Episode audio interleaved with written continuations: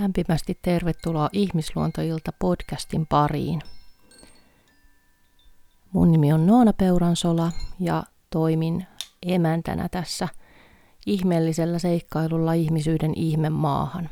Ja nämä on tosiaan kaikki aina suoria lähetyksiä, nämä podcast-lähetykset. Ja tänään meillä on 11 jakso. Mä ajattelin puhua vähän sellaisestakin niin kuin tabuluonteisesta aiheesta kuin naisen väkivalta hevosmaailmassa. Se on aihe, joka herättää monenlaisia tunteita ja ajatuksia ja, ja on jotenkin hyvin ajankohtainen myöskin nyt tässä ajassa. Mä ajattelen, että nyt kaikki nostetaan pintaan kohdattavaksi, katsottavaksi. Ja ylipäätään tämä eläimiin kohdistuva väkivalta on nyt aika isosti tapetilla, niin mä ajattelin, että tämä on, tämä on ehkä hyvä aika nyt vähän käsitellä tätä asiaa ja vähän tästä, tästä jutella. Ja mulla on tosiaan itselläni tausta, että mä oon tehnyt naisten ehkäisevää väkivaltatyötä ja senkin takia tämä aihe on sillä tavalla läheinen.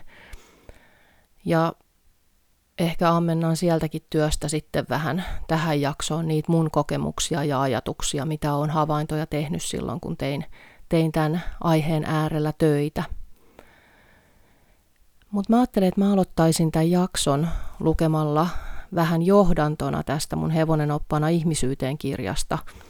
Mä käsittelen tässä kirjassa myös aika paljon sitä omaa pimeitä puolta ja, ja juurikin tätä aggressioteemaa, koska se on mun mielestä yksi tärkeimmistä ihmisyyden teemoista ja myös yksi demonisoiduimmista teemoista – että jos meillä ei ole meidän tervettä aggressio käytössä, niin mitä tosiaan sitten voi siitä seurata, niin se on, se on hyvin olennainen. Ja siihen liittyy terveet rajat ja kaikki sellainen niin kuin oma voima, kuinka seison itseni puolella ilman, että se on nimenomaan sellaista tuhoavaa voimaa, vaan että se on tervettä, rakentavaa voimaa. Mutta mä luen tästä kirjasta ensin johdantona – yhden kappaleen, niin päästään vähän tämän teeman äärelle sitä kautta. Hei, anna sille piiskaa. Olen monesti pohtinut, kuinka se oikein tapahtui. Miten talleista tuli meidän naisten tuhoavan aggression pelikenttiä? Oman näkemykseni mukaan tallit nimittäin ovat valitettavan usein paikkoja, joissa naisen väkivalta on normalisoitunut hyväksytyksi osaksi toimintakulttuuria – Erityisen valitettavaa se on, ei vain ihmisten vuoksi, vaan myös hevosten vuoksi. Nämä herkät ja viisaat eläimet joutuvat asumaan raskaassa, kuormittavassa tunneilmapiirissä, ja olen aivan varma, että tällä on seurauksensa hevosten hyvinvointiin, kuten myös meidän ihmisten hyvinvointiin. Tunteet ja energiat tarttuvat. Oman havaintoni mukaan talleilla naisen väkivalta näyttäytyy usein naisten välillä passiivis-aggressiivisuutena, joka on naisille tyypillinen aggression ilmaisun muoto. Esimerkiksi ihmissuhdepeleinä, pahan puhumisena selän takana, musta maalaamisena, manipulointina, vallankäyttönä, leiriytymisenä, kontrollointina, jopa kiusaamisena sekä suorana väkivaltaisena käytöksenä hevosta kohtaan – fyysisenä sekä henkisenä väkivaltana, alistamisena, hevosen mitätöimisenä, epäreiluina vaatimuksina, fyysisenä rankaisuna, kuten riimusta nykimisenä, kurittamisena, toinen toistaan kovempien otteiden ja välineiden käyttämisenä, liiallisena kovuutena ja paineistamisena, sekä tapoina pakottaa hevonen liikkumaan tavalla ja muodoissa, jotka vaurioittavat hevosta pahimmillaan pysyvästi. Sanonta, kun taidot loppuvat, väkivalta alkaa, on surullisen osuva. Tosin itse ehkä muokkaisin sitä näin. Kun tunnetaidot loppuvat, väkivalta alkaa. Yhteys omiin tunteisiimme on valitettavan usein poikki. Emme välttämättä edes tunnista tunteitamme. Elämämme on äärettömän stressaavaa ja kuormittavaa. Meillä on jatkuva kiire ja paine. Sydämemme ympärillä on muuri, jonka olemme jossain kohtaa elämäämme rakentaneet suojaksemme. Surullista kyllä, tämä muuri ei suojaa, vaan etäännyttää meitä todellisesta itsestämme sekä muista, etenkin hevosesta, joka pyrkii aina sydänyhteyteen, kun sillä vain on siihen mahdollisuus. Talleilla valitettavana trendinä on ollut kovuuden ihannointi. Sosiaalista hyväksyntää nauttivat he, jotka väkivallan keinoin laittavat hevosen kuriin. On heikkoa olla pehmeä ja lempeä. Itse ajattelen, että suurinta rohkeutta on uskaltaa näyttää herkkyytensä. Olemme naisina oppineet peittämään feminiinisen voimamme, sillä sitä on kautta aikojen häpäisty ja painettu alas, määritelty heikkoudeksi. Vain siksi, että sitä on pelätty niin paljon.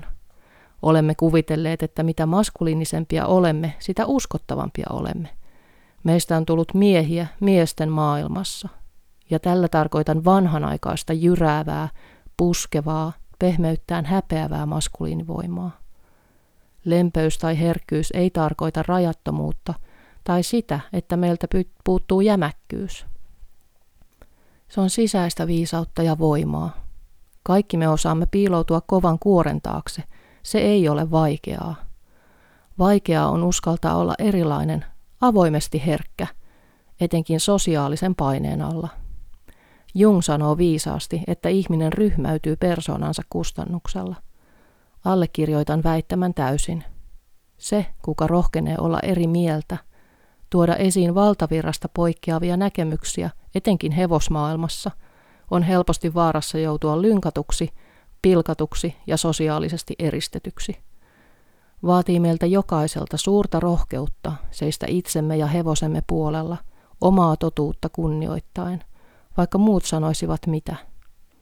Toivon, että meistä jokainen uskaltaa olla niin rohkea, itsemme ja hevosten vuoksi. Ja kun mä tätä teemaa tässä vähän pohdiskelin, että miten mä lähestyn tätä, koska tämä on niin äärimmäisen laaja aihealue, että tästä voisi puhua seuraavat viisi tuntia, niin että millä tavoin mä sitä rajaan, niin tota, mä lähdin liikkeelle sen lisäksi, että mä vähän pohdiskelin tuon mun kirjan mukaan sitä teemottelua ja ajatuksia, niin ylipäätään mä lähdin liikkeelle siitä, että miksi just naisen väkivalta, miksi mä puhun naisen väkivallasta, koska totta kai talleilla hevosmaailmassa ja ylipäätään maailmassa sekä miehet että naiset käyttää väkivaltaa. Mutta mä lähdin liikkeelle tästä naisen väkivallasta ja puhun siitä sen takia, että, että se on nimenomaan ollut tabuluonteinen aihe. Miesten väkivalta on tässä maailmassa ja hevosmaailmassakin vielä paljon hyväksytympää. Mutta naisen väkivaltaan liittyy vahvasti äitimyytti. Eli nainen ei saisi olla vihanen, nainen ei saisi näyttää aggressiotaan, koska silloin nainen on vääränlainen – ja naisen aggressio, naisen väkivalta nimenomaan on ollut hyvin tabuluonteista, siitä ei ole juuri puhuttu, koska siihen liittyy just voimakas kieltäminen. Et enemmänkin sitten, kun mies on väkivaltainen, ilmaisee voimakasta aggressiota, niin hänet saatetaan jopa määritellä jämäkäksi ja määrätietoiseksi. Eli siinä on niin isoja eroja myöskin siinä, että millä tavoin se nähdään et se on, se on jo mielenkiintoista. Ja sitten mä lähdin pohtimaan tätä aihetta myös sen Helsingin Sanomien haastattelun pohjalta, missä eräs rohkea nainen tuli näkyväksi oman, oman tarinansa kanssa ja alkoi kertomaan sitten kokemuksiaan siitä, että miten on kohdannut talleilla – ihan kiusaamista tai miten, miten on kokenut, että se hevosten kohtelu ja ylipäätään se ilmapiiri, tunneilmapiiri, vuorovaikutusilmapiiri oli hyvin kuormittava. Eli toi rohkeasti esiin omia mielipiteitä ja näkemyksiä ja kokemuksia ja havaintojaan. Niin mitä siitä seurasi, niin olikin aika hurja niin kuin henkisen väkivallan ryöppy. Ja mä aloin sitä miettimään, että, että miten helposti me ihmiset maalitetaan, haetaan syntipukki. Eli me tarvitaan joku kantamaan se häpeä ja kaikki ne vaikeat tunteet, mitä me ei pystytä kohtaamaan itsessämme. Se on helpompaa proisoida toiseen. Eli nyt tämä ihminen, joka oli todella rohkea ja tuli esiin oman tarinansa kanssa, niin hänet mustamaalattiin ja häntä vähäteltiin ja pilkattiin ja, ja Tämä on ihan verrattavissa niin kuin entisaikojen noita vainoihin. Eli sitten haetaan hakemalla sitä syntipukkia, johon voidaan proisoida se oma pahoinvointi, oma paha olo, omat vaikeat tunteet, kaikki se, mitä ei suostuta itsessä katsomaan. Koska jos se aihe, teema olisi neutraali, niin se ei missään nimessä herättäisi näin voimakkaita tunteita. Ja hyvin usein siellä voi olla alla myöskin pelkoa, eli siellä nouseekin pelko siitä, että miten mun elinkeinon käy – Mä oon oikeastaan yllättynyt, että vasta nyt hevosmaailman lieveilmiöt ja tämä väkivalta ja kaikki tavallaan semmoinen, mikä on normalisoitunut osaksi sitä tallikulttuuria, niin vasta nyt nousee esiin. Koska onhan sitä kautta aikojen ollut, mutta se on nimenomaan, kun se normalisoituu, niin sitä ei jotenkin enää huomata. Se on osa sitä toiminta-arkea. Mutta tosiaan just, että että sitten kun joku uskaltaa, rohkenee tulla näkyväksi oman totuutensa kanssa, niin sepä ei olekaan sitten ihan kivaa enää kaikille. Ja tosiaankin pelko on aika yleinen, koska sitten viha on pelon suojatunne. Eli ne asiat, jotka nostaa vaikka niin kuin haavoittuvia tunteita, pelkoa tai häpeää tai, tai mitä tahansa muuta just semmoista, niin kuin, mitä on tosi vaikeaa tunnistaa, kohdata itsessään, niin, niin se on helpompaa sen vihan kautta purkaa toiseen. Sen sijaan, että sanoisi, että, tai tunnistelisi itsessään, että aha, nyt mulla nouseekin tässä pelkoa, että mua pelottaa mun elinkeinon puolesta, tai mua pelottaa, että mitä tapahtuu, että miten tämä vaikuttaa ehkä minuun. Ja myöskin se syyllisyys saattaa nousta sieltä, että, että hei, että ehkä mä en ole toiminutkaan ihan, ihan oikein, ehkä mäkin on toiminut väärin. Ja jos ei pysty kantamaan sitä vastuuta siitä, että on toiminut väärin, niin se on helpompaa ulkoistaa se oma kipu, kuin ottaa siitä vastuuta. Eli samoinhan me toimitaan niin kuin hevosta kohtaan usein, että, että meillä on itsellä vaikeita tunteita, meillä on ehkä tosi paljon kuormitusta, stressiä siellä arjessa, uupumusta – niin kaikki se me ladataan hevosen niskaan ja puretaan sitä omaa, omaa kuormitusta, omaa pettymystä.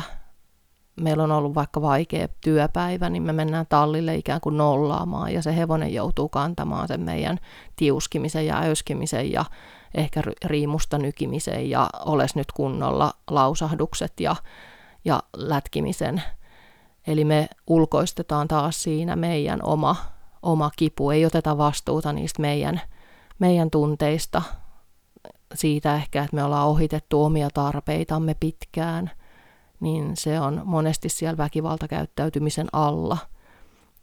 Eli voi olla jopa niin kova kuormitus ja uupumus, että me ei edes tunnisteta enää niitä meidän tarpeita ja tunteita. Saatiin, että me pystyttäisiin rakentavasti ilmaisemaan, tunnistamaan niitä ja ilmaisemaan. Mutta joo, tämä oli niinku musta hurja esimerkki vaan siitä, että miten, miten me ihmisenä saat, ihmisinä saatetaan ulkoistaa se meidän pahoinvointi. Ja sen sijaan, että vaikka alkaisikin pohdiskelemaan, että hei, että onko tässä mun toiminnassa tai miten mä teen tätä työtä vaikka hevosten kanssa, pidän tätä tallia, niin olisiko mulla peiliin katsomisen paikka tai miten mä voisin muuttaa tätä ehkä omaa toimintaa. Onko mulla anteeksi pyydettävää hevosilta tai muilta ihmisiltä tai, tai miten mä oon ehkä toiminut jossain kohtaa, koska ihmisyyshän on sitä, että ei me aina toimita ideaalilla tavalla. Mutta myös mun mielestä syyllisyys on hirveän tärkeä tunne siinä, että syyllisyys nousee silloin, kun sä oot toiminut jollain tavoin väärin. Ja otat siitä vastuun siitä omasta tunteesta ja toiminnasta – ja tämähän on jatkuvaa harjoittelemista tämä ihmisyys. Mutta nimenomaan se on ehkä sitä, että sitoutuu siihen harjoittelemiseen ja sitoutuu myöskin tekemään sitä omaa itsetuntemuksellista työtä ja sitä omaa ihmisyyden kasvumatkaa. Että sitten jos aina me vaan mennään siellä autopilotilla ja, ja ulkoistetaan se meidän pahoinvointi ja uhriutetaan itseämme, ja vika on aina muissa, eikä tehdä sille asialle mitään. Että ainahan meillä on välillä niin kuin uhrimekanismi vaikka aktivoituu ja aina me ei jakseta, että se ei ole myöskään sitä, että aina pitää jaksaa hirveästi tehdä sitä sisäistä työtä, mutta jos me tiedostetaan joku malli meissä, niin se on meidän vastuulla kuitenkin tehdä sille asialle jotain, jos se pitkään niin kuin toistuu.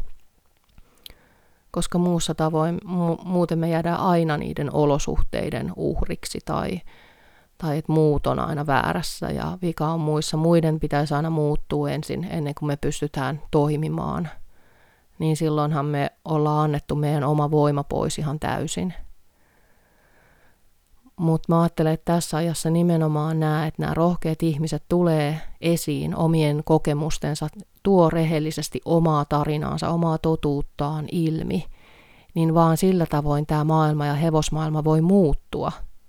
Koska jos kaikki me ollaan vaan hiljaa eikä koskaan sanota mitään vaan siksi, että no ehkä nyt joku loukkaantuu tai tästä seuraa jotain, niin ei koskaan.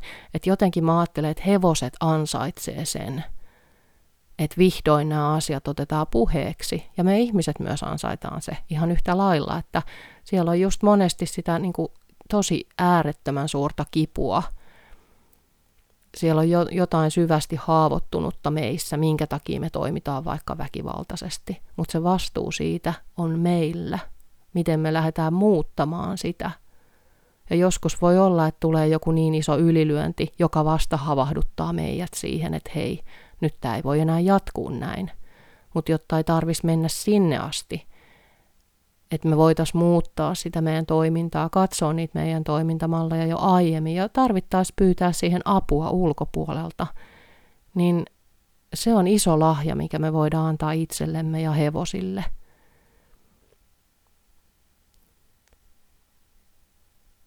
Ja ehkä mä just ajattelen myös sitä, että jos, jos mietitään niin kuin uhriutumista, kun sehän määritellään myös monesti hirveän niin kuin vääräksi ja, ja niin kuin, että äkkiä pois siitä uhriutumisesta. Me itse asiassa puhuttiin tästä uhri, uhrienergiasta ja uhritietoisuudesta just meidän ihanan uuden ajan hevosnaiset kasvuryhmän kanssa.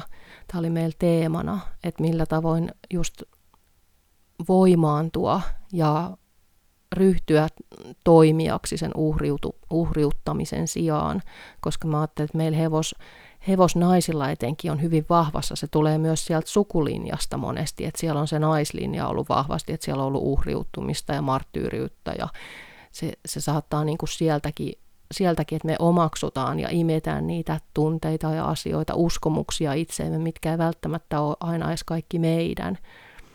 Mutta jotenkin se, että millä tavoin sitäkin kohtaa sitä uhrienergiaa itsessään, että, että sekään ei ole sellainen, että hei nyt mulla on tämä, äkkiä mun pitää deletoida tämä, vaan millä tavoin mä voin, koska siellä on tosiaan usein taustalla se just se syvä, joku syvä haava, siellä on syvästi haavoittunut sisäinen lapsi tai syvästi haavoittunut sisäinen feminiinipuoli monestikin meissä, koska se tulee sieltä naislinjasta – niin millä tavoin mä voin hoivata sitä ja auttaa sitä eheytymään, eikä niin, että nyt, nyt tämä on väärin ja mulla ei saisi olla tätä ja nyt mun pitää äkkiä poistaa ja tämä ja näin, niin sehän vaan vahvistuu silloin, vaan enemmän just se sellainen niin kuin dialogisuus siinä ja, ja utelias kuulosteleminen ja, ja hoivaaminen ja sellainen, että et me voidaan ymmärtää, että minkä takia se aktivoituu missäkin tilanteessa, vaikka se meidän uhri, uhriminä, uhritietoisuus. Mitä siellä on, on vaikuttimina taustalla, mistä se kumpuaa, millaisissa tilanteissa se ehkä helposti aktivoituu, millaisten ihmisten seurassa se ehkä helposti aktivoituu. Tavallaan, että mitkä on just niitä niin kuin juurisyitä sen uhrimekanismin takana, jotta me päästään ymmärtämään paremmin ja just nimenomaan hoi, hoivaamaan sitä.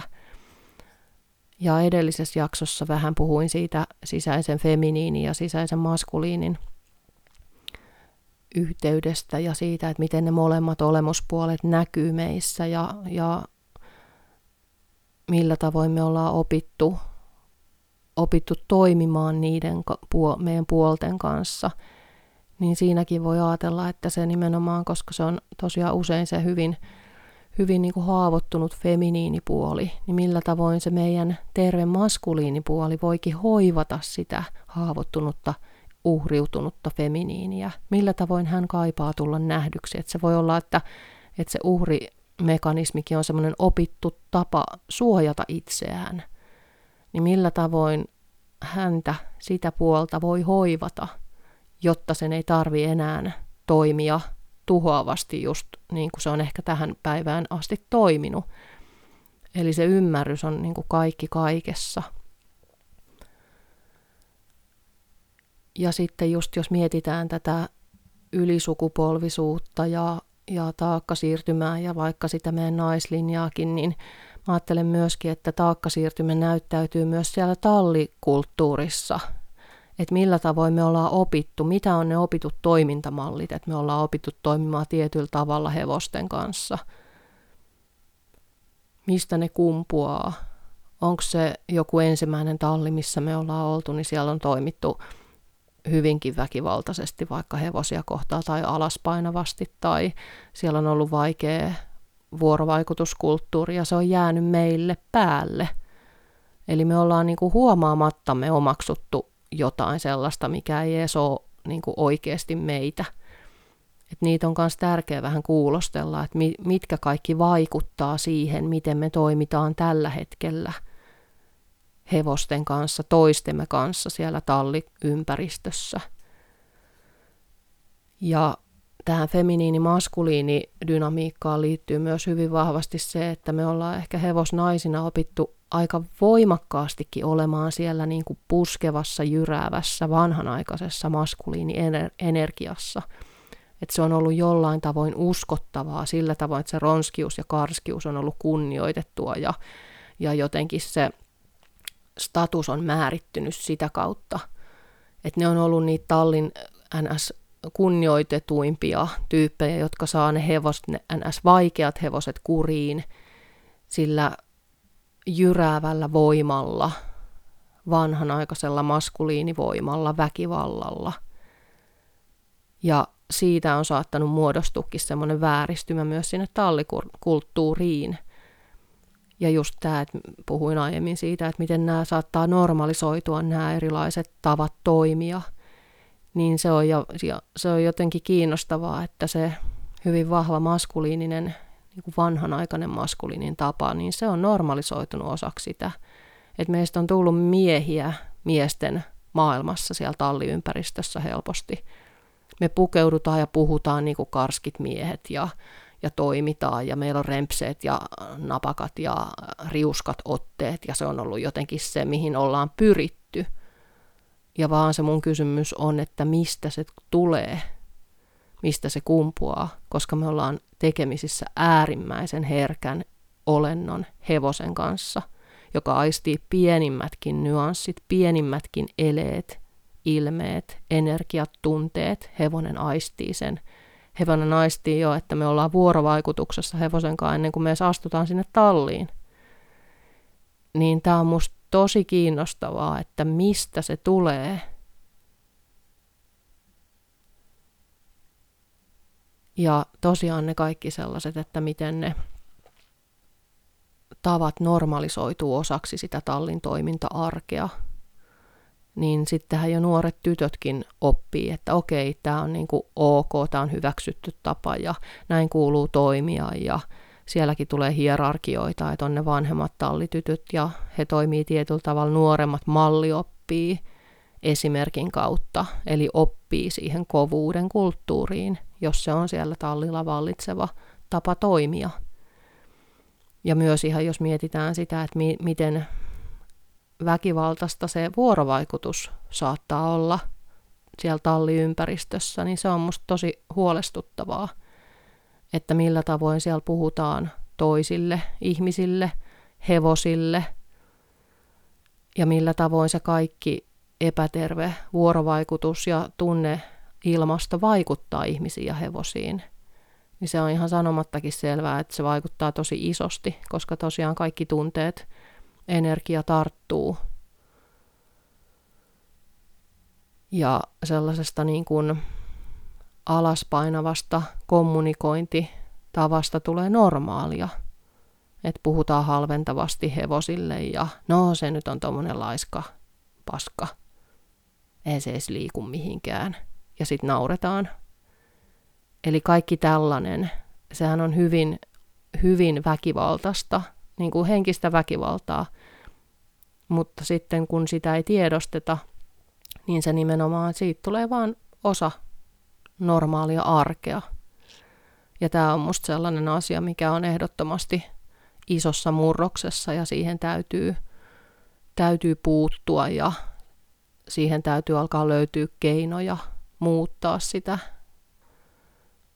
koska ennen pitkää sekä hevoset että me ihmiset sairastutaan jollain tavoin sellaisessa kuormittavassa ympäristössä.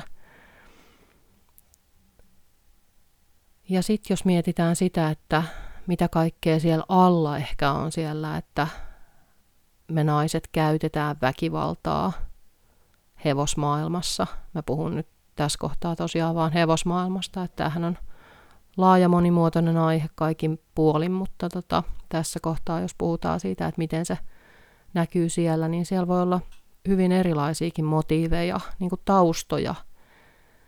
Usein siellä on joku hyvin syvä kipu, mikä on aika kohdata. Siellä voi olla kasvuhistoriassa kaikenlaista niin kuin kaltoinkohtelua, eli on ollut itse väkivallan kokijana lapsena, nuorena. Ei ole myöskään oppinut ehkä tunnistamaan omia tarpeita ja tunteita. Eli ei ole yhteyttä, ei ole yhteyttä tunteisiin eikä omiin tarpeisiin. Ja silloin kun niitä ei tunnista, niin niitä ei toki silloin myös voi voi ilmasta lainkaan. Voi olla, että on kokemusta siitä, että on ollut täysin näkymätön. Ei ole tullut kohdatuksi ehkä siellä lapsena siellä, siellä omassa kasvuperheessä tai on ollut erilaista ohittamista. Eli myöskin vaikea olisi ollut suoranaista väkivaltadynamiikkaa vaikka vanhempien välillä tai ihan suoranaisesti lapseen kohdistuvaa, niin niin kaikki sellainen mitätöinti, ohittaminen, alaspainaminen, väheksyminen, piikittely, mikä verhoillaan huumoriksi, rajaloukkaukset, eli lapsi ilmaisee, että hei, mä en vaikka nyt halua, että, että sä tuut mun huoneeseen ja silti tullaan. Eli kaikki tällaiset tietenkin vaikuttaa ja jättää jäljen. Ja se, että ehkä lapsena on ollut väärässä roolissa – on ollutkin siellä perheessä se aikuinen, koska ne aikuiset on ollut kyvyttömiä toimimaan aikuisen tavoin. Siellä on ehkä omaa jotain isoa traumaa tai vaikeuksia siellä kasvuhistoriassa, jolloin aikuiset ei pysty ottamaan sitä aikuisen vastuuta, vaan aika paljon ehkä operoi sieltä lapsiminuudesta käsin niin silloin lapsi on oppinut olemaan se, että okei, täällä ei kukaan muu johda eikä ota tätä vastuuta, mun täytyy tehdä se. Eli siitä usein jää hyvin iso, iso kipu sinne ja semmoinen niin katkeruus, ja mikä on oikeutettuakin totta kai, koska lapsenhan ei kuulu missään nimessä kantaa vanhempien vastuuta. Niin sitten voi myöskin olla ylivastuullinen siellä tämänhetkisessä elämässään on tottunut olemaan aina se, joka kannattelee ja pitää huolta, että muilla on kaikki hyvin ja laittaa aina kaikkien muiden tarpeet etusijalle. Ja se alkaa pikkuhiljaa nakertamaan sit siellä ja kasvattamaan sitä sisäistä painetta.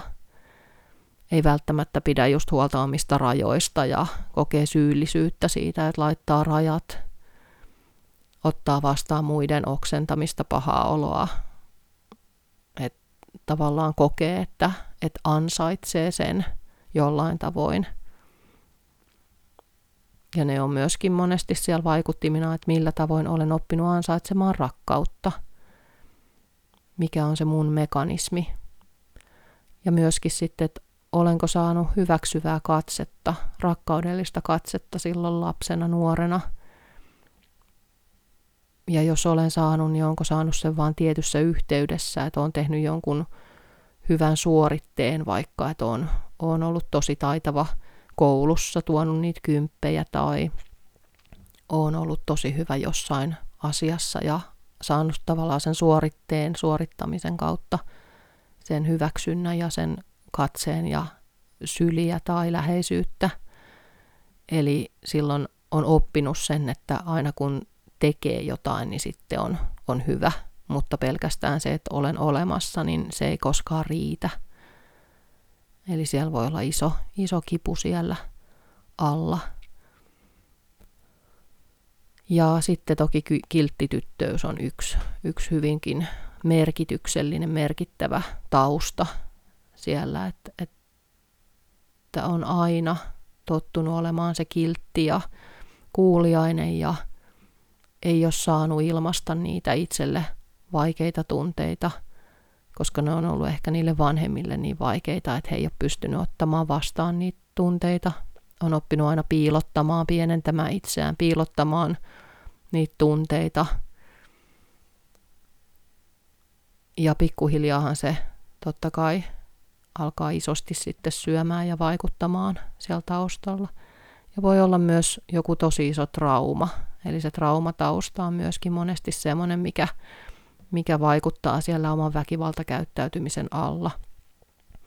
Ja sitten myöskin sellainen, että jos on tosiaan ollut väkivallan kokijana, niin välillisesti tai, tai ihan vaan, että se on suoraan kohdistunut itseen, niin, niin voi ollakin sella, sellainen jotenkin niin kuin vääristymä siinä, että kokee, että mä en ainakaan koskaan ole niin kuin tuo, en koskaan ikinä. Ja se yhdistyykin tavallaan, se tunne yhdistyy sen toiminnan kanssa. Eli jos vaikka isä on lyönyt silloin, kun hän on suuttunut, niin silloin se viha ja se lyöminen on yhdistynyt omassa mielessä niin, että okei, okay, mä en siis voi olla vihainen, koska siitä seuraa jotain vääjäämättä pahaa ja tuhoavaa. Eli sitten tavallaan se erottelu siinä, että, että on eri asia tuntea ja on eri asia toimia. Ja siinä päästään just sen terveen ja tuhoavan aggression äärelle, että mikä on tervettä aggressio ja mikä on tuhoavaa. Niistä puhuinkin jossain aiemmassa jaksossa, nyt en edes muista missä jaksossa, mutta niistä eroista puhuin aiemmin, niin en mene nyt siihen sitten sen syvemmin, mutta mutta ehkä vaan lyhyesti, niin terve aggressio on aina myös terveitä rajoja. Ja se on sellaista niin kuin sisäistä voimaa. Sitä, että hei, mä seison itseni puolella. Ja siihen sisältyy myös se, että on valmis ottamaan sen riskin, että joku toinen loukkaantuu tai ei olekaan enää sit kiva jonkun mielestä – kun on rajannut. Joskus voi joutua rajaamaan tosi jyrkästikin, jos se toinen ihminen vaan yrittää ulkoistaa sitä omaa pahoinvointia. Niin se sisältää aina myös sen, että, että syntyy konflikti tai välirikko tai mitä tahansa, mutta, mutta jotenkin sen muistaminen, että aina kun on omassa voimassaan, niin sen kyllä myös sisäisesti tunnistaa, kun on toiminut oikein, koska siitä tulee helpottunut olo ja siitä tulee semmoinen just se jotenkin niin kuin hyvällä tavalla vahva olo. Ja se ei ole mitään sellaista jyrkkää, ehdotonta puskevaa voimaa, vaan just sellainen sisäinen, jotenkin semmoinen sisäinen rauha seuraa usein siitä, että hei nyt tämä tuntuu tosi hyvältä, että, että mä toimin tässä kohtaa just oikein, seisoin itseni puolella. Ja tosiaan ne väkivallan muodot siellä hevosmaailmassa voi olla monenlaisia. Että se voi olla siellä ihmisten välisessä dynamiikassa, näyttäytyy kiusaamisena tai manipulointina eli erilaisina ihmissuhdepeleinä, käytetään valtaa, suljetaan pois,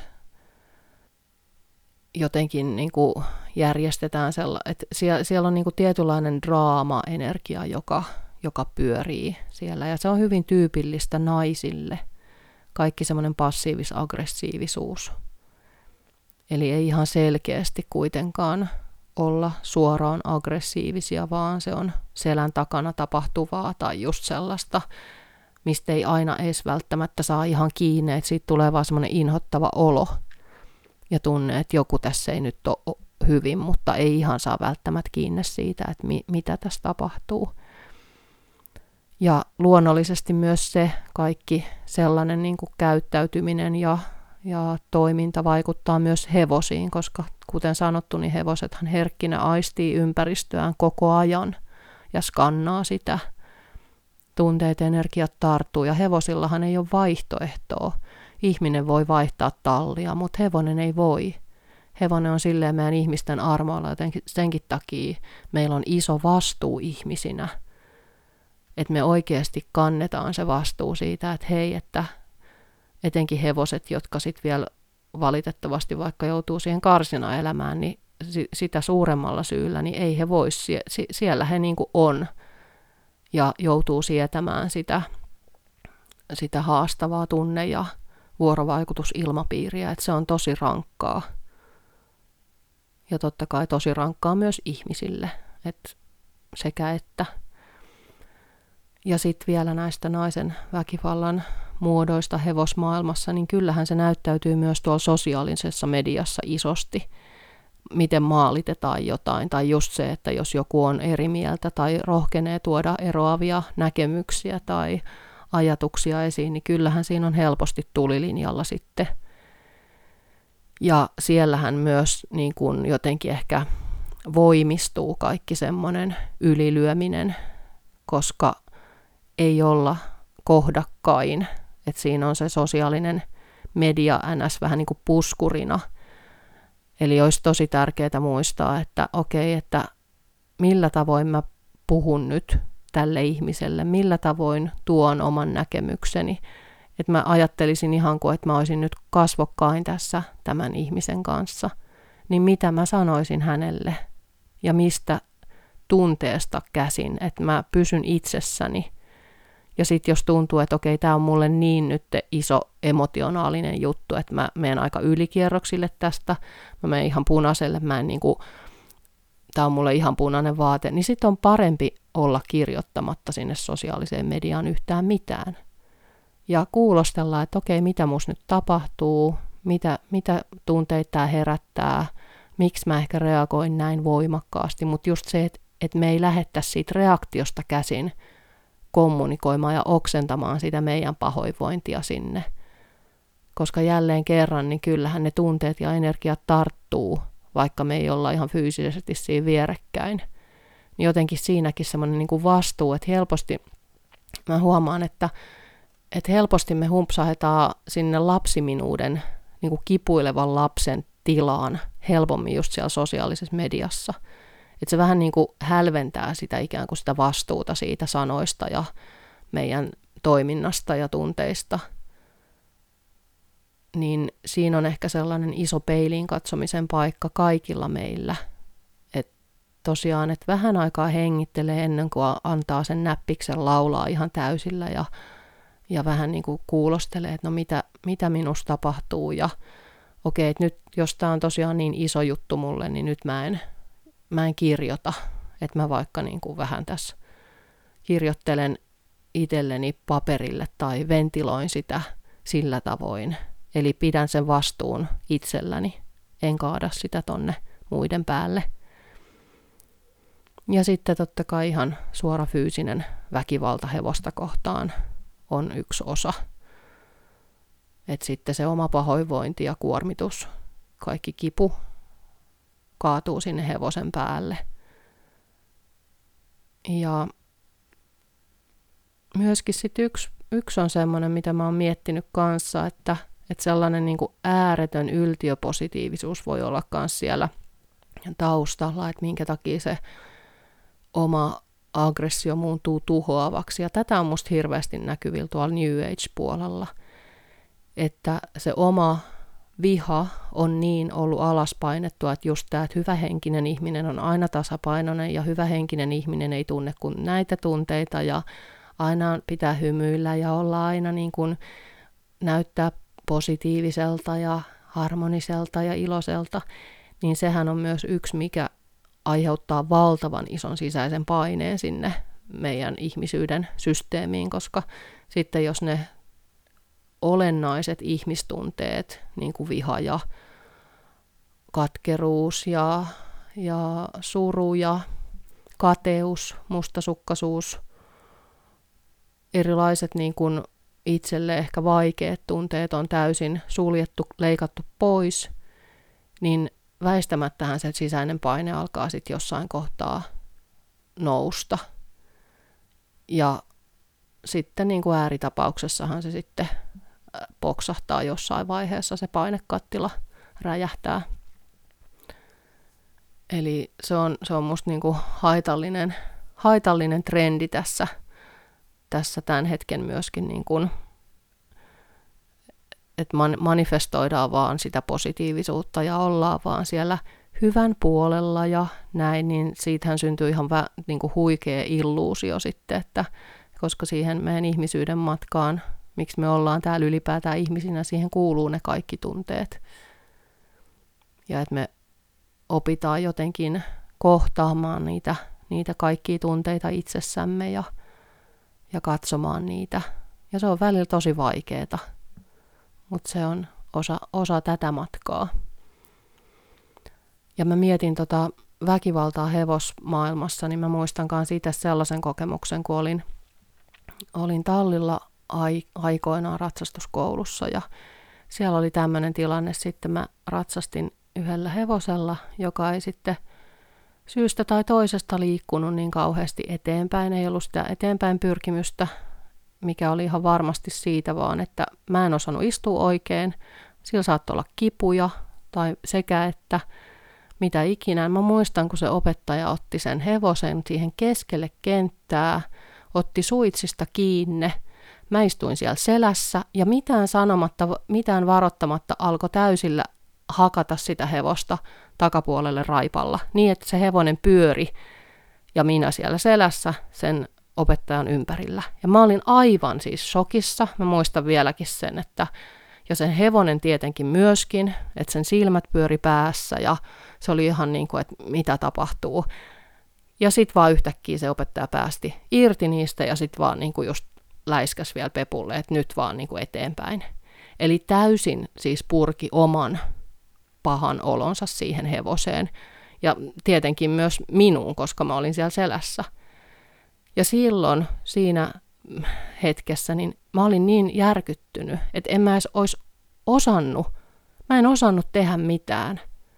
Ja nyt jälkikäteen miettien, niin ilman muuta, että mun olisi pitänyt tulla sieltä ensinnäkin puhaltaa pelipoikki jo siinä kohtaa, kun tämä opettaja alkaa hakkaamaan sitä hevosta ja sanoo, että hei nyt riittää – että tähän mä eikä tämä hevonen suostuta. Mutta ei mulla ollut silloin rahkeita, ei mulla ollut ymmärrystä, tai ymmärrys varmasti oli, mutta ei ollut sitä pokkaa sanoa, että just tämä, että miten me ryhmäydytään persoonamme kustannuksella, että mä en niinku uskaltanut siinä kohtaa, ja sen lisäksi mä olin tosiaan aika shokissa siitä, niin tämmöisiä tilanteita on varmasti meillä kaikilla monia. Ja se ei tarkoita sitä, että, me, että jos me ei olla silloin pystytty toimimaan niin kuin oikein, niin se on ehkä vaan hyvä, että on saanut semmoisen kokemuksen myös, että voi miettiä, että no nyt tässä kohtaa, että jos näin tapahtuisi, niin nyt mä ihan varmasti haluaisin ainakin harjoitella. Että ihan sama, mitä kaikki muut sanois tai mitä se opettaja sanoisi, mutta mä en missään nimessä enää suostuisi tollaiseen kohteluun, enkä siihen, että sitä hevosta kohdellaan noin. Mutta tämä on musta niinku esimerkki vaan siitä, että miten niinku se väkivalta on normalisoitunut osaksi monesti sitä tallikulttuuria. Koska toikin episodi, mä muistan, että se oli niinku ihan normaalia. Se oli niinku yksi semmoinen toimintatapa, että sit jos se tietty hevonen ei liikkunut, niin näin tehdään. Ja nyt kun mä mietin tällaisia tilanteita, niin sehän on ihan täysin täysin niin kuin pähkähulluja, täysin, niin kuin, ja mietin vielä sitä oman väkivaltatyön kokemusten kautta, niin siis aivan siis järkyttävää. Tosiaan ei mulla ollut silloin rahkeita eikä kanttia jotenkin niin kuin kyseenalaistaa sen opettajan metodeja tai asettua niin kuin poikkiteloin siinä omassa jotenkin järkytyksen tilassani ja varmaan muutenkin, vaikka en olisi ollut edes niin shokissa, niin en usko, että olisin niin kuin rohjennut – nousta siinä sitä opettajaa vastaan. ja muista monia tämmöisiä erilaisia tilanteita, että missä on, on niin kuin olen yrittänyt vaikka sanoa, että hei, nyt musta tuntuu, että mä oon täällä väärin, että mä en osaa jotenkin niin kuin nyt istua oikein tai mä oon jotenkin toispuoleinen tai muuta, niin hyvin monesti se saattoi se vastaus olla, että no nyt vaan niin kuin anna vaan raippaa ja kyllä se siitä. Eli tosi sellaisia keskiaikaisia metodeja kyllä ollut vielä, niin kuin, eikä niin kuin, no kymmenen vuotta sitten esimerkiksi. Ja uskon, että vieläkin valitettavasti voi olla, vaikkakin onneksi myös tämä maailma on isosti jo muuttunut siitä ja muuttuu koko ajan. Ja erityisesti mun mielestä se, mikä aiheuttaa sitä muutosta, on se, että just sellaiset rohkeat ihmiset, niin kuin tämä Helsingin Sanomien artikkelin, tämän haastattelun nainen, niin uskaltaa tulla esiin. Ja musta on ihan siis järkyttävää, että sitten he joutuu just tämän noita vainoja maalittamisen kohteeksi, että sitten siellä niin kuin käytetään henkistä väkivaltaa ja, ja kiusataan ja mustamaalataan eikä oteta vastuuta siitä omasta häpeästä, omasta vihasta, omista vaikeista tunteista, että me tarvitaan just se syntipukki, niin kyllä se on, se on niin kuin tosi surullista. Ja todella toivon, että, että se muuttuu ja, ja uskon kyllä siihen. Mutta jotta me voidaan muuttaa maailmaa, hevosmaailmaa, niin se vaatii kyllä isoa vastuunkantoa meiltä kaikilta ja sitä peiliin katsomista. Että just se, että no miksi tämä herättää vaikka tämä aihe mussa niin valtavia tunteita, mitä täällä ehkä on semmoista, mitkä liittyy minuun, mitä mä en ole uskaltanut itsessäni katsoa. Onko mulla jotain väkivallan kokemuksia, miten, miten mun kasvuhistoriassa, miten mun kasvutarina kulkee – miten otan vastuun omista tunteista ja tarpeista, miten ilmaisen ne ajoissa. Että se on isoa myös semmoista havainnointityötä, että me havaitaan ja tullaan tietoisiksi ja valitaan ottaa se vastuu, toimii toisin. Ja erityisesti naisina, hevosnaisina, että me otetaan se meidän oma herkkyys, se feminiininen voima vahvuudeksi, koska sitähän se on ja sen takiahan sitä on niin kauan haluttu painaa alas, koska sitä on pelätty. Niin nyt on just se oikea aika todellakin astua siihen herkkyyden voimaan, koska se on se yhteys myöskin, millä me ollaan yhteydessä sinne hevoseen. Ja hevonen on meille ihan paras herkkyyden opettaja, koska nehän on todellakin niin huikealla tavalla yhteydessä siihen intuitioon, herkkyyteen, tunteisiin, miten, miten he peilaa niin kuin meidän tunteita ja energioita, niin parhaimmillaanhan se on, että jos me todella uskalletaan katsoa peiliin ja siihen peiliin, joka on se hevonen, miten, mitä hän meille meistä – näyttää, mitä hän meille meistä opettaa, niin se on parhaimmillaan tosi iso lahja, miten se luottamus myöskin meidän ja hevosen välillä voi vahvistua. Että me uskalletaan olla rehellisesti meidän, että meidän tunteet ja teot, energia on linjassa. Me uskalletaan sanoa, kun meitä pelottaa. Se vahvistaa eniten sitä luottamusta, koska kyllähän se hevonen tosiaan aisti, että jos me meidän tunteet ja teot ja energia ja sanat, jos ne on ristiriidassa keskenään, niin kyllä se hevonen sen meille ilmaisee. Että jotenkin siihen omaan ihmisyyden matkaan liittyy isosti se vastuu. Vastuu omasta hyvästä ja omasta pahasta, molemmista. Ja tosiaan tämä on sellainen aihe, mistä voisi siis puhua loputtoman kauan, koska tähän liittyy niin monenlaisia aspekteja, monenlaisia asioita. Mutta tota, mä ajattelin, että mä vielä tässä lopuksi luen tästä mun Hevonen oppaana ihmisyyteen kirjasta. Kirjasta sitten vaan pienen loppukaneetin.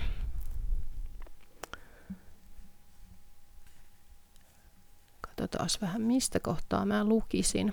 Ja tosiaan tässä kirjassa on, mä oon, tässä on yksi luku ihan tästä Älä pelkää pimeääsi, niin siinä on hyvin paljon näistä niin kuin, vaikeista tunteista, niiden kohtaamisesta ja siitä, että miten niiden äärellä voi työskennellä ja täällä on paljon erilaisia harjoituksia myöskin tässä kirjassa ja pieniä meditaatioita ja sellaisia, jotka tukee sitä omaa ihmisyyden kasvumatkaa, itsetuntemuksellista matkaa.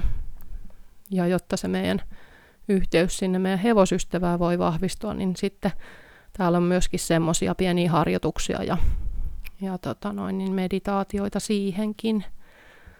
Mutta tota, mä luen ehkä tosta vaan ton lopun. Täällä on aika paljon myös siitä just, että miten ne määrittelyt, mi- miten hevonen määritellään vihaseksi vaikka, niin mitä ehkä siellä taustalla on ja,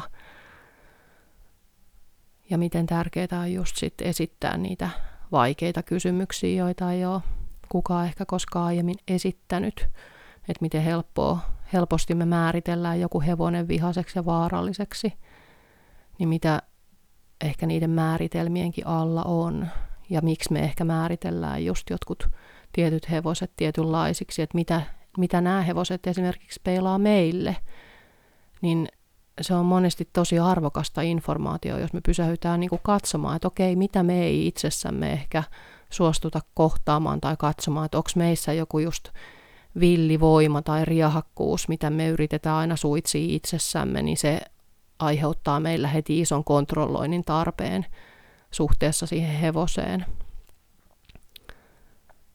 Mä luen vaikka tosta nytten. Hevosen hankalaksi määritellyn käytöksen takana on monesti ihan samanlaisia juurisyitä kuin meidän ihmisten väkivaltakäyttäytymisen takana. Kipua, tunteiden patoutumista kehoon, kokemusta siitä, ettei ole nähty, kuultu ja arvostettu sellaisena kuin on, sekä oman historian painolastia – kun hevonen ei tule kuulluksi ja kohdatuksi, se voi alkaa vähitellen kehittää erilaisia epärakentavia toimintamalleja ja käytöshäiriöitä sekä ihan fyysisiä oireita. Yhtenä esimerkkinä on negatiivinen huomio. Jos hevonen ei muuten ole tottunut saamaan huomiotamme, voi jopa olla palkitsevampaa saada huutia kuin jäädä näkymättömäksi. Näin me ihmisetkin saatamme jäädä väkivaltaiseen suhteeseen. Tulemme nähdyiksi väkivaltadynamiikan kautta. Kierrolla tavalla tämä mekanismi saattaa pitää meitä pitkäänkin otteessaan. Hevonen vain ei edes voi valita. Se ei voi sanoa, että nyt riittää ja vaihtaa omistajaa tai tallia. Toivon, että näkisimme arvon kumppanuudessa ja siinä, että hevonen toimii oppaana omaan ihmisyyteemme, auttaa meitä yhdistymään paremmin tunteisiimme ja herkkyyteemme, kun vain olemme itse valmiita ottamaan tämän kallisarvoisen lahjan vastaan – että hevonen voisi olla arvokas ilman, että sen täytyy ansaita rakkautemme jollakin tavoin. Olla menestyvä ratsu, ravuri, laukkahevonen tai terapiahevonen. Miten olisi näiden termien sijaan kumppani, opettaja, mentori, ystävä? Sitähän me ihmisetkin syvimmiltään toivomme, että meitä rakastetaan ja meidät nähdään juuri sellaisina kuin olemme, ilman että meidän täytyy tehdä jotakin riittääksemme – ansaitaksemme oikeutuksen olemassaolollemme. Välillä voi olla hyvä pysähtyä rehellisesti seuraavien kysymysten äärelle. Mitä mahdollisesti koetan hevoseni avulla todistaa itselleni tai muille? Mitä tapahtuisi, jos en enää ratsastaisi, jos hevosellani ei voisi ratsastaa? Olisiko hevosella edelleen paikka sydämessäni? Entä elämässäni? Millä muilla tavoin voisimme jakaa yhteistä elämän polkua? Miksi ylipäätään ajan tai ratsastan? Onko hevonen olemassa vain minun tavoitteitani varten? Jotta luottamus meidän ja tämän viisaan olennon välillä voi syventyä, meidän on tultava tietoisiksi omista toimintamalleistamme, otettava vastuu tunteistamme ja siitä, mitä meissä tapahtuu. Alettava tutustua itsemme paremmin. Oltava ehdottoman rehellisiä itsellemme, toisillemme ja hevoselle – vaikka se olisi kuinka vaikeaa tahansa. Ilman avoimuutta, arvostavaa vuorovaikutusta ja kunnioittavaa toimintakulttuuria ei ole olemassa aitoa luottamusta eikä turvaa. Ja uskon, että sitä meistä jokainen kuitenkin sisimmässään kaipaa. Näihin sanoihin on ehkä hyvä lopettaa tämä 11 jakso. Ja tosiaan tätä kirjaa saat ostettua eri, eri nettikaupoista, Adlibriksestä, Booki.fiistä muun muassa, ja mun nettikaupasta se, se on tällä hetkellä edelleen loppu, ja e-kirjana ja ihan fyysisenä kirjana sitä kyllä saat sitten myöskin. Mutta, ja tosiaan, jos, jos sulla on jotain teemaehdotuksia tai herää mitä tahansa kysymyksiä tai ajatuksia, niin voit laittaa viestiä tonne ihmisluontoilta.gmail.com osoitteeseen. Niin sieltä mä kanssa sitten aina vähän tutkiskelen, mikä teema voisi sitten nousta ihmisluontoillan aiheeksi. Ne on tosi arvokkaita, kiitos kun olette laitelleet niitä. Niin niistä on aina tosi, tosi paljon hyötyä. Mutta kiitos tosiaan sulle, että olit kuulolla ja toivotan sulle oikein kiehtovia seikkailuja siellä oman ihmisluontosi äärellä. Kiitos.